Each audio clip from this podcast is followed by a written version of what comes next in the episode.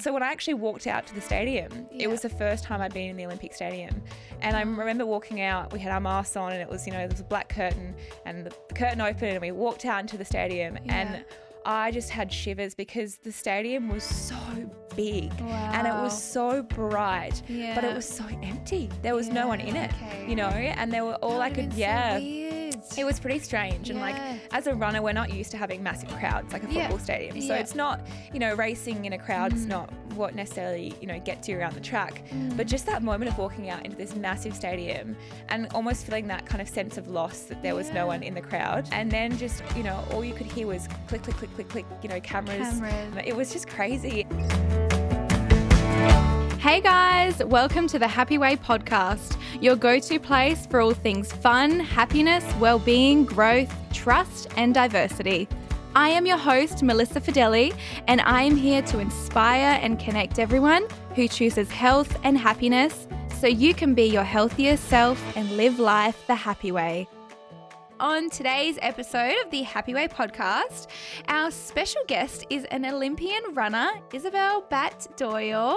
She represented Australia and competed in the women's athletics 5K at the 2020 Tokyo Olympics. Izzy is a vegan athlete and nourished herself for the Olympics with plants, which is pretty awesome.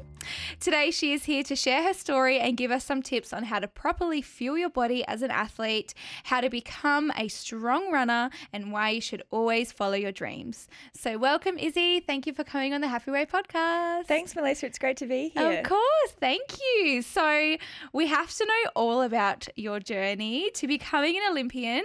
When did this start for you, and when did you know that athletics was something that you wanted to pursue? Yeah, look, it's been quite a few years in the making. Yeah. I started running when I was about eight or nine years old. Oh, wow. I had an older sister. She was pretty athletic, um, Yeah. and I followed her out to the athletics Okay. here in Adelaide. And yeah, just like any younger sister does, you know, follows what, what their older sister does. Mm. Yeah. And yeah, I loved it. I did everything shot put, long jump. Um, but I just loved the running events. And Mm-hmm. the longer the distance went, the more comfortable I felt and the better I was. So Yeah. I guess I naturally progressed doing that. And I remember when I was nine years old, I ran the City to Bay, the 6K event Yeah. um, with my stepdad, and we actually held hands the whole way and then Aw. crossed the line together and got a photo in the paper. And it was all very fun. And that was Oh, kind of, yeah, the first kind of memories I have of my, Yeah. my running career. But I think back then, no one would have thought that I'd ever be an Olympian, you know, 15 or 16 years later. Um, here we are now. Um, But it's, yeah, been a pretty amazing journey. But yeah, started running when I was quite young and just really progressed. But I wasn't a great runner when I was younger. Like, I just Okay. enjoyed it. But Mm. I made my first state team when I was uh, 10 years old Yep. and got to go to Hobart and run at the National Cross Country Championships. Wow. But I look back at the results just recently and I came 19th out of 29 girls. So, you know, I wasn't some young prodigy winning Yep. races. I was just happy to be there. And I think one of the reasons why I've had a long career in the sport is because it's really been focused on just enjoying it and having fun. I wasn't super competitive when I was younger. I just wanted to make the teams, you know, Yeah. get to go on trips, make Yeah. new friends, get a new tracksuit, have some fun. And then I guess I became more competitive as I was a bit older. So Okay. um, I was lucky enough that my running, yeah, I, d- I did improve as Yeah. I was a teenager.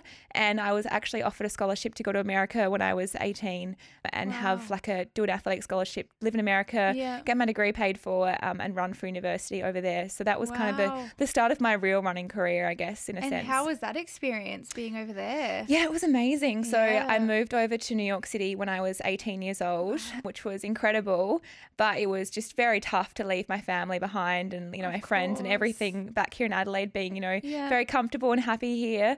But I kind of knew even at that age that I wanted to have an extraordinary life. Mm. And I think I had that sense within me that this was an opportunity that I was presented with that I really couldn't give up. Yeah. So I decided to pursue that dream, move to New York and give it a go. I loved it. New York was incredible. Unfortunately, the college I went to wasn't Yeah. super competitive in a running sense. So Yeah. I realized that I actually was a big fish in a small pond, and that's Mm. essentially what Adelaide had been for me. So I actually transferred to another university, um, the University of Washington in Seattle, other side of the country, and was challenged a lot more. And that was a very Okay. challenging experience, but it you know, shaped me into the person I am today. And Yeah, I'm very grateful for that. So, yeah. Do you think that experience really developed you as a runner? Absolutely, yeah. Uh, I just don't think I would have had the same opportunities here in Adelaide, in Australia. The kind Mm. Of money that goes into sports in America is just next level. Um, You know, we're really treated like professional athletes, even Yeah. at that college level. Yeah. Um, you know, the coaches are on massive salaries. Wow. There's, you know, nutritionists, um, Yeah. you know, weight coaches. Um, there's just so many things given to you there. You know, all the Wow. sh- all the shoes and gear and all the facilities are incredible. But yeah, it was a challenging time. We actually had a coach who was a little bit questionable in his Mm. Okay. the way he did things, and um, it was a pretty toxic eating disorder culture on the Oh, team there, which I struggled with. Um, as my sister had actually had an eating disorder when she was younger, and that's why Yeah. she had given up sport. Um, so it was a challenging few years, and I developed quite a few injuries through that time, probably just from the stress that I was under, not only Yeah. physically but mentally. Wow. Yeah, What an what a cool experience. it was amazing though. Yeah. Yeah, because like you said, you know, you were just you were young and you just enjoyed it. You Yeah. loved it, and then you took it a little bit more seriously, and Yeah. yeah, then things kind of happened, which Exactly, is yeah. great. So, how do you get selected for the Olympics? What is that process like, and how was it? How was that experience for you? Yeah, so it's a pretty complicated one. And I guess for me, it goes back to the fact that I moved back to Australia in 2019 Mm-hmm. after being in the States. And, you know, the Olympics weren't really on my radar. Yeah. I think every young athlete's dream is to be an Olympian. It surely Yeah. Was mine even when I was, you know, 13, 14 Yeah. years old. But it wasn't really a realistic goal. And in 2020, I actually had two broken feet. So I was recovering from an oh, injury Oh, wow. and I was, you know, hobbling around. I was not running anywhere. So if the games had gone ahead in 2020, I wouldn't have been on the team. So really, it's a ah. silver lining for me that they were postponed. Oh. Yeah, Because it gave me the opportunity to get healthy and just get kind of back into the routine. Yeah. But in terms of qualifying for the Olympics, essentially the system is you have to be top three in your country mm-hmm. and run the automatic qualifying time. Mm-hmm. Okay. Um, and there's this other system where you might be able to get in on points if you don't ma- make the time, but that's not kind of uh, guaranteed. So Mm-hmm. Yeah, okay. essentially, last year in December, my personal best was 15:41 for the 5k, which sounds pretty good, but the qualifying time was 15:10. So I was a well well off 30 seconds from qualifying. So Yeah. it wasn't super realistic, but you know I was having a crack. Yeah. I improved my time. I broke the state record last year in December. Wow. And that was really exciting for me to do that home at a home meet in Adelaide. Yep. And it got to March and I actually ran out of my skin in a race in Melbourne and I ran 15:11. So I was 1 second off qualifying.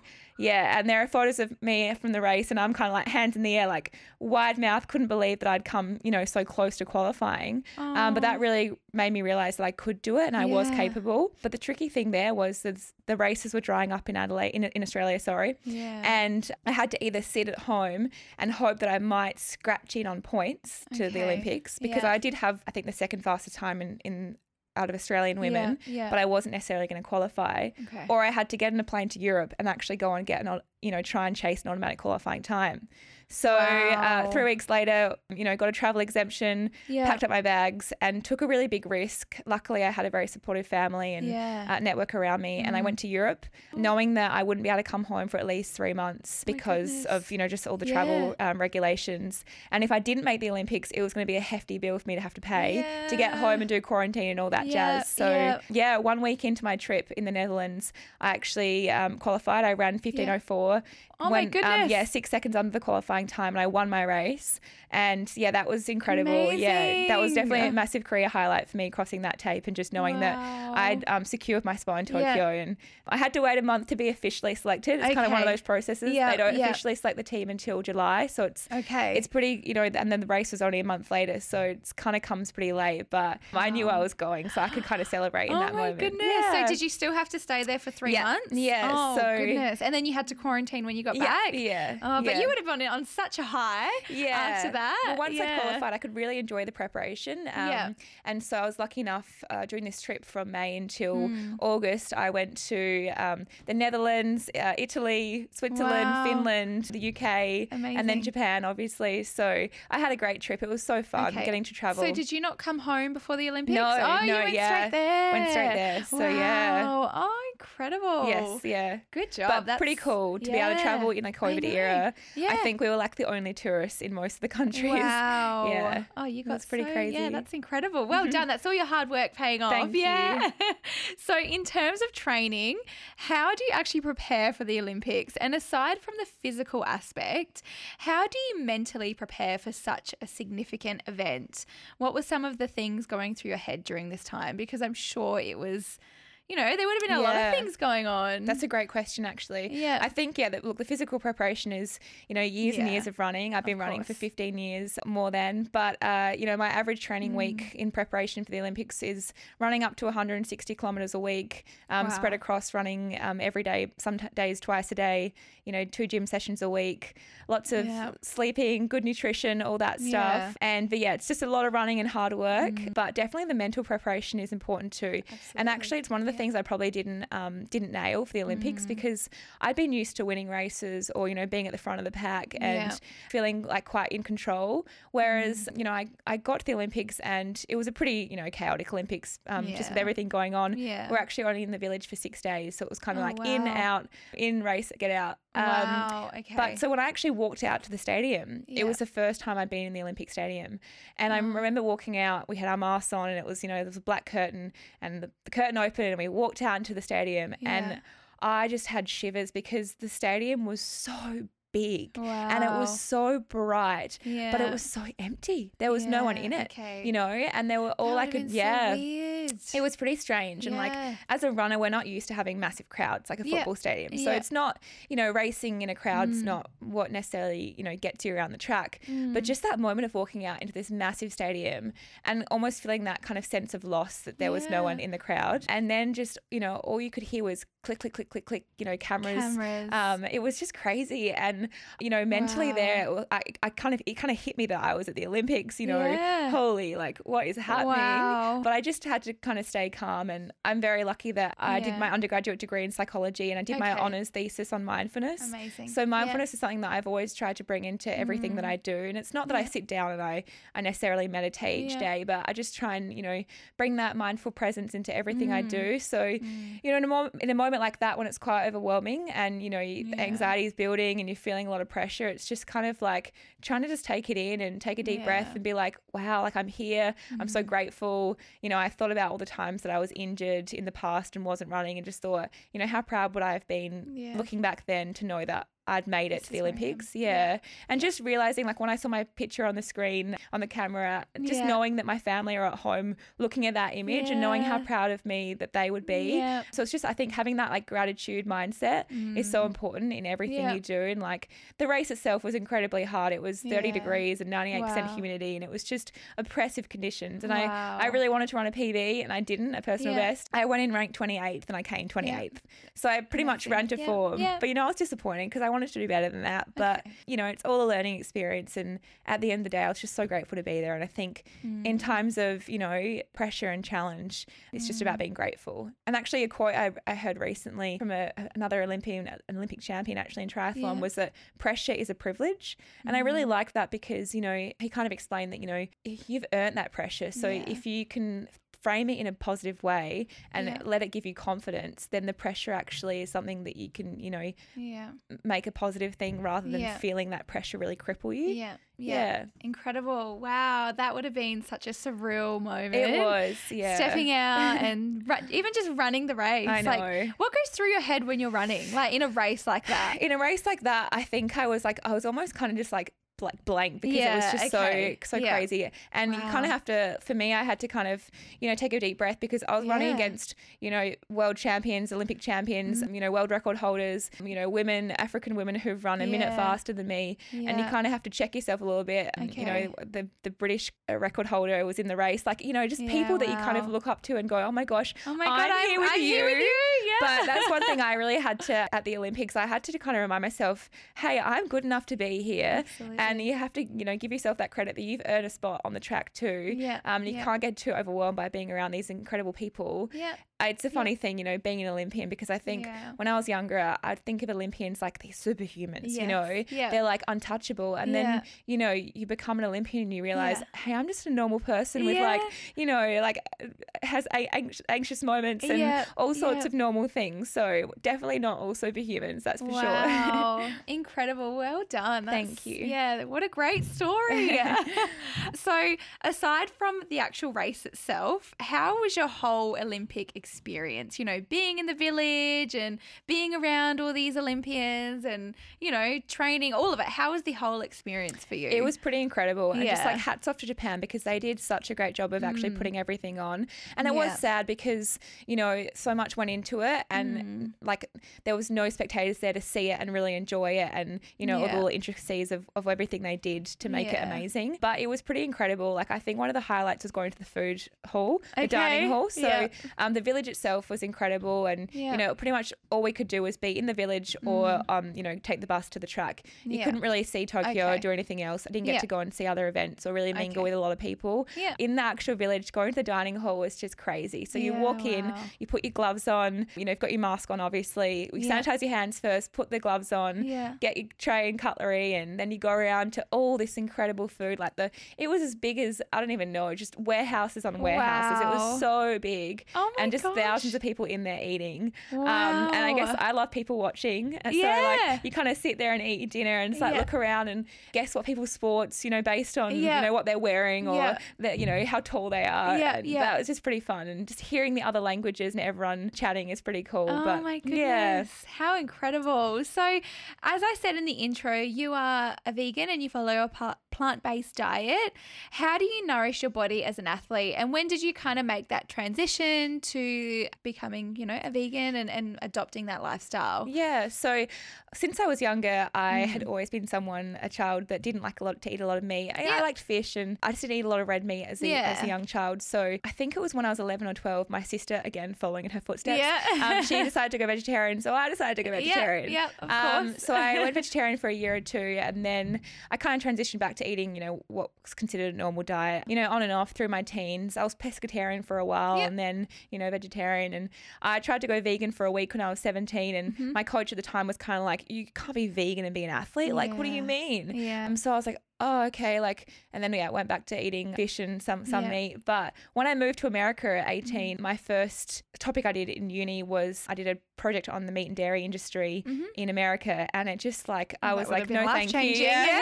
no, thank you. Don't want to take part in this. I think I will just uh, go vegan. so Yeah, having that like um, I guess independence to be able to do what I wanted to because I was living on my own and you know in a new place was pretty cool. But it had Mm. Its challenges to start with, and I don't think I was necessarily you know getting all the nutritional requirements in those first few months or Yeah. even first few years. Yeah. But now having been vegan for almost I think over seven years now. Wow. Yeah, over seven years. Yeah. Um, in November, just gone. Uh, I guess I know what I need to have now. Yeah. And I guess for me, it's pretty simple, really. I try and tell people like.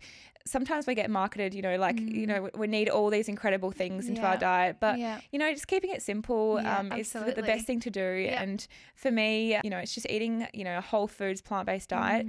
You know, most of what I'm eating is just fruit, veggies, you know, Yeah. grains, and, and that kind of stuff. It's Yeah. nothing too crazy. Yeah. Great. So we're going to bust some myths now. Yeah. And these are all questions that I am sure you get so much of all the time. Yeah. So we'll clear things up a bit. I'll say the statement and Yeah. then you can respond with Sure. your personal experience. So the first one, number one statement you cannot get enough protein by not eating meat. Yes, absolutely not true. I think I get plenty of protein. So Yeah. for a while, I actually used like a kind of a tracker just to make sure I was getting Yeah. Mm-hmm. the right breakup of macros that I needed in my diet. I don't anymore because I just know what I need to eat. But you know, Yeah. Mm. as a vegan athlete, as a, if, as a vegan person, you can definitely meet those requirements. So for Mm-hmm. me, I have protein powder, you know, in a shake after every session that I do. So Mm-hmm. pretty much every day I'll have protein, which will give me roughly 20 grams of protein. Yep. And then, you know, I might have a cup of oats for breakfast or somewhere in the day. That's going to give me another Mm-hmm. eight to 10 grams of protein. And then for dinner, I'll always have something that's either tofu or beans. Yep. So I'm, you know, getting quite a big amount of protein in that Yeah. meal, um, probably upwards of 30, 30 or Yeah. 40 grams of protein there. So I think, you know, for the size that I am, I think I need about 100 grams of protein. Yeah. So I feel like I definitely meet those requirements most days, just if I'm making sure I get that, you know, protein Mm-hmm. Yeah. shake in and a meal that's got, you know, something based around tofu or beans. For me, Mm. Yeah. you know, I really like tofu and beans. I don't like those um, mock meats as much. Just doesn't. Yeah. It's not what I crave. Yeah. Um, but there are Yeah. so many options out there now. you know, is. the impossible meat patties. Yeah. You know, you can you can make Mm. really yummy. Um, you know.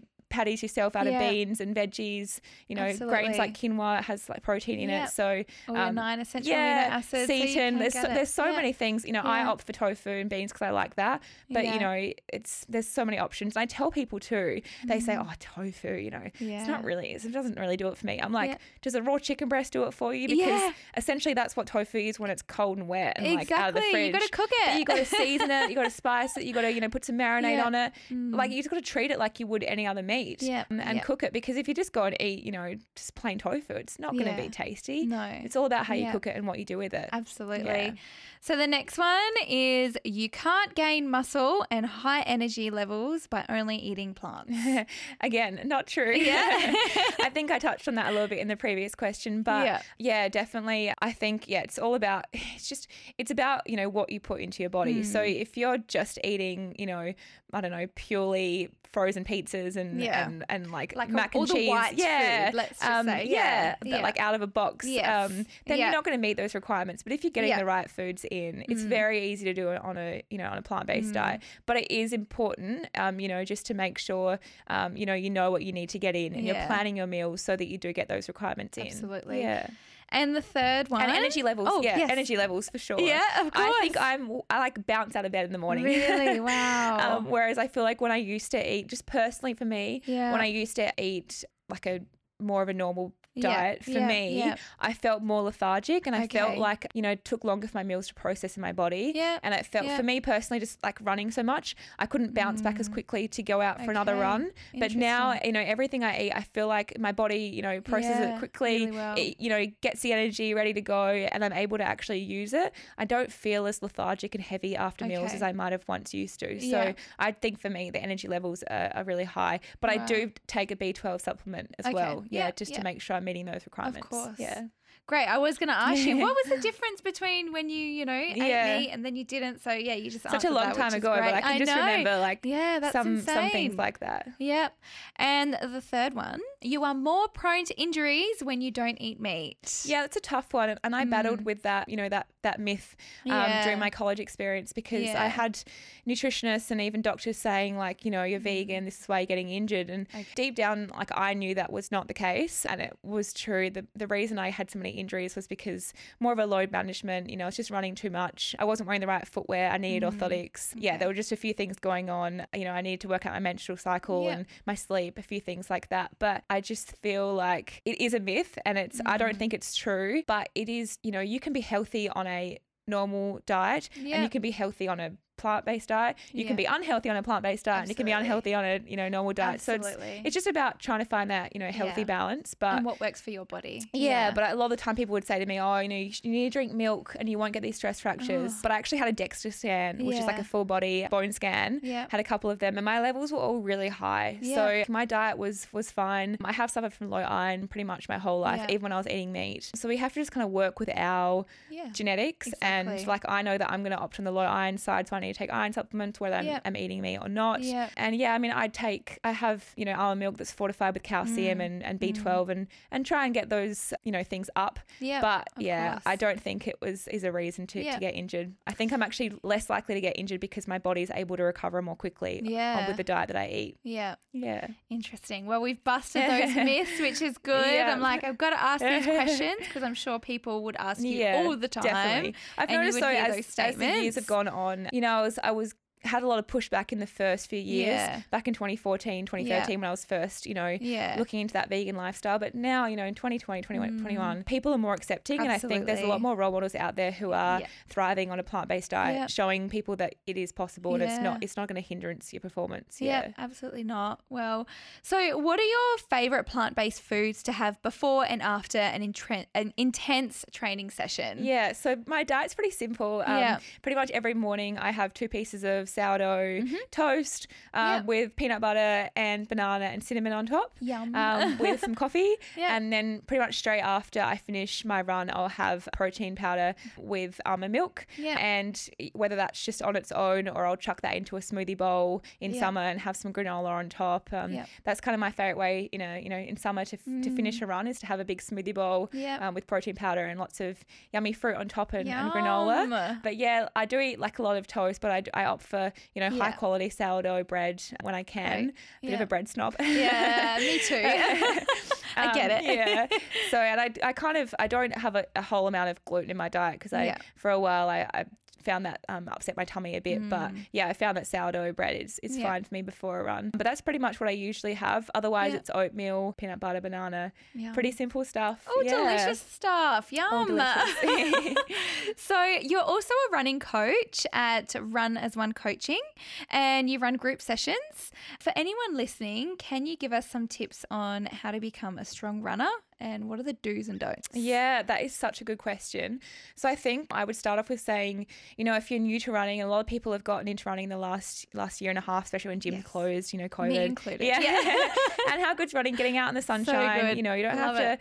you don't have to have anything but a pair of shoes. Uh, you know, maybe maybe your earphones if you're running Yep. on your own. And Yep. I would just say, you know, it's all about making small incremental progress. So Yeah. n- try not to do too much too quickly. I see that a lot with new runners is Mm. Yeah. they get really into it and it's so great the enthusiasm that they have, but they do too much too quickly and then that might lead to either injury or just burnout, just doing too much and then you your body either says no Mm. thanks and you know you tweak your calf or you hurt your hamstring Yeah. or you know you mentally kind of burn out because you've done too much you know too quickly Yeah. so one thing is just making sure you're just making small jumps you know you're Mm. not jumping up in mileage really quickly if you ran 5ks yesterday it doesn't mean you have to run 6ks the next day you know Yeah. just consistency and enjoying it is the Mm. most important thing you know i would always say get a coach Mm. definitely helps to have that accountability i know for me if i didn't have someone who was kind of helping me set what i was doing i would just probably go off the Yeah. rails and do too much one day and not enough the other day and Yeah. Mm-hmm. um, be jumping all over the place so having someone um, who kind of knows what they're doing and is able Yeah. to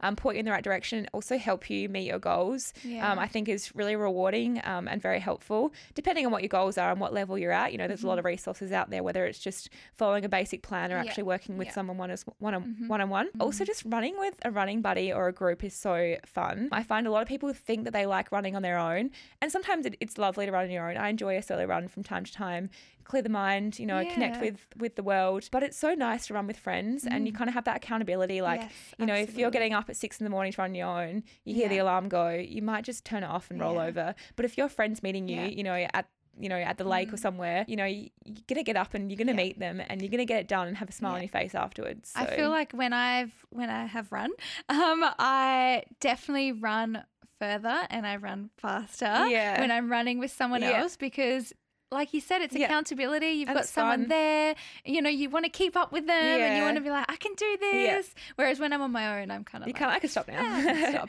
Ah, I'm a bit puffed out. And a lot of people um, in, in our group runners fun do say that Yeah. they're like, you know, I can't believe like I'm I'm you know running so much faster and more than I ever have. And I think it's kind of those breaking down those that mindset of being like I can do it. Um, you know, because you're chasing people in front of you. You've got people around you. So. Before we finish up, I need to know: Are you going to go for the Olympics again?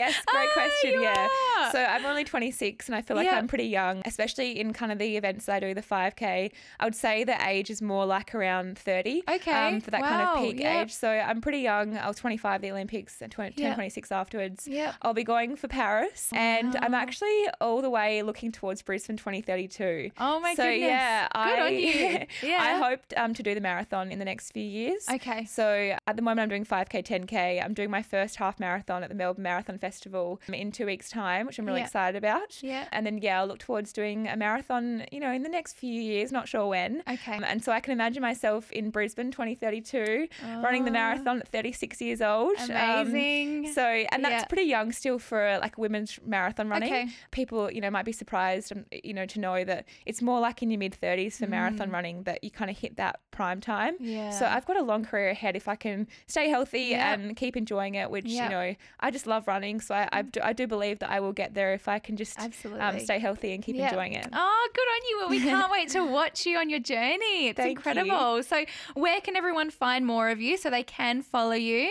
And yeah, if someone wants to check out your coaching programs as well, where can they go? Yeah, so I am Izzi Batt Doyle um, on Instagram. That's where I'm most active. It's just I Z Z I B A T T D O Y L E.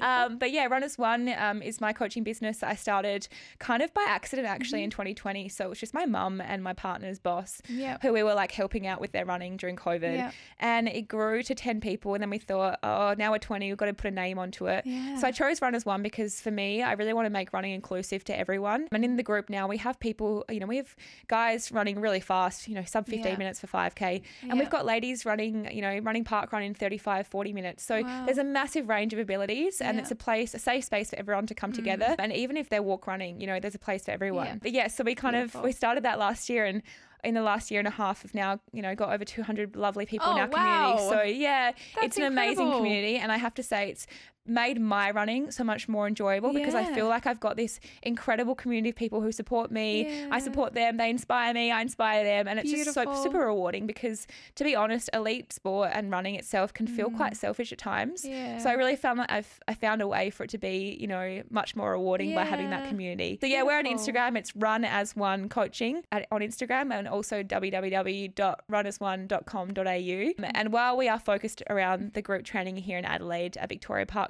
Tuesday and Friday mornings at 6:30 I also do online coaching. So I work with lots of runners. You know I've got a couple of runners here in Australia and a couple over in, in New Zealand too that I work with and it's really rewarding for me to feel like I'm having an impact on other Yeah. people's running career Yeah. Amazing. Well, we will put all of that in the show Thank notes so people can find you easily. But thank you so much for sharing your whole experience and your whole journey with us, as well as kind of shedding some light on being a vegan athlete. Because, yeah, it's amazing what you're doing Thank and you. how you're nourishing your body. And, yeah, incredible. I Thanks can't wait so to see you at the much. next Olympics. Hopefully. Yeah, of course. Fingers crossed. I'll be working hard for it. Good on you. Thank you so much. Thanks, so Melissa. that brings us to the end of today's episode. Thank you guys so much for listening, and I hope you have taken even just one piece of wisdom from this episode that you can apply to your life to help you grow and be a happier and healthier version of you. Please like, subscribe, leave a review on Apple Podcasts, and make sure to share us on your socials. Sending lots of love to you all. Bye.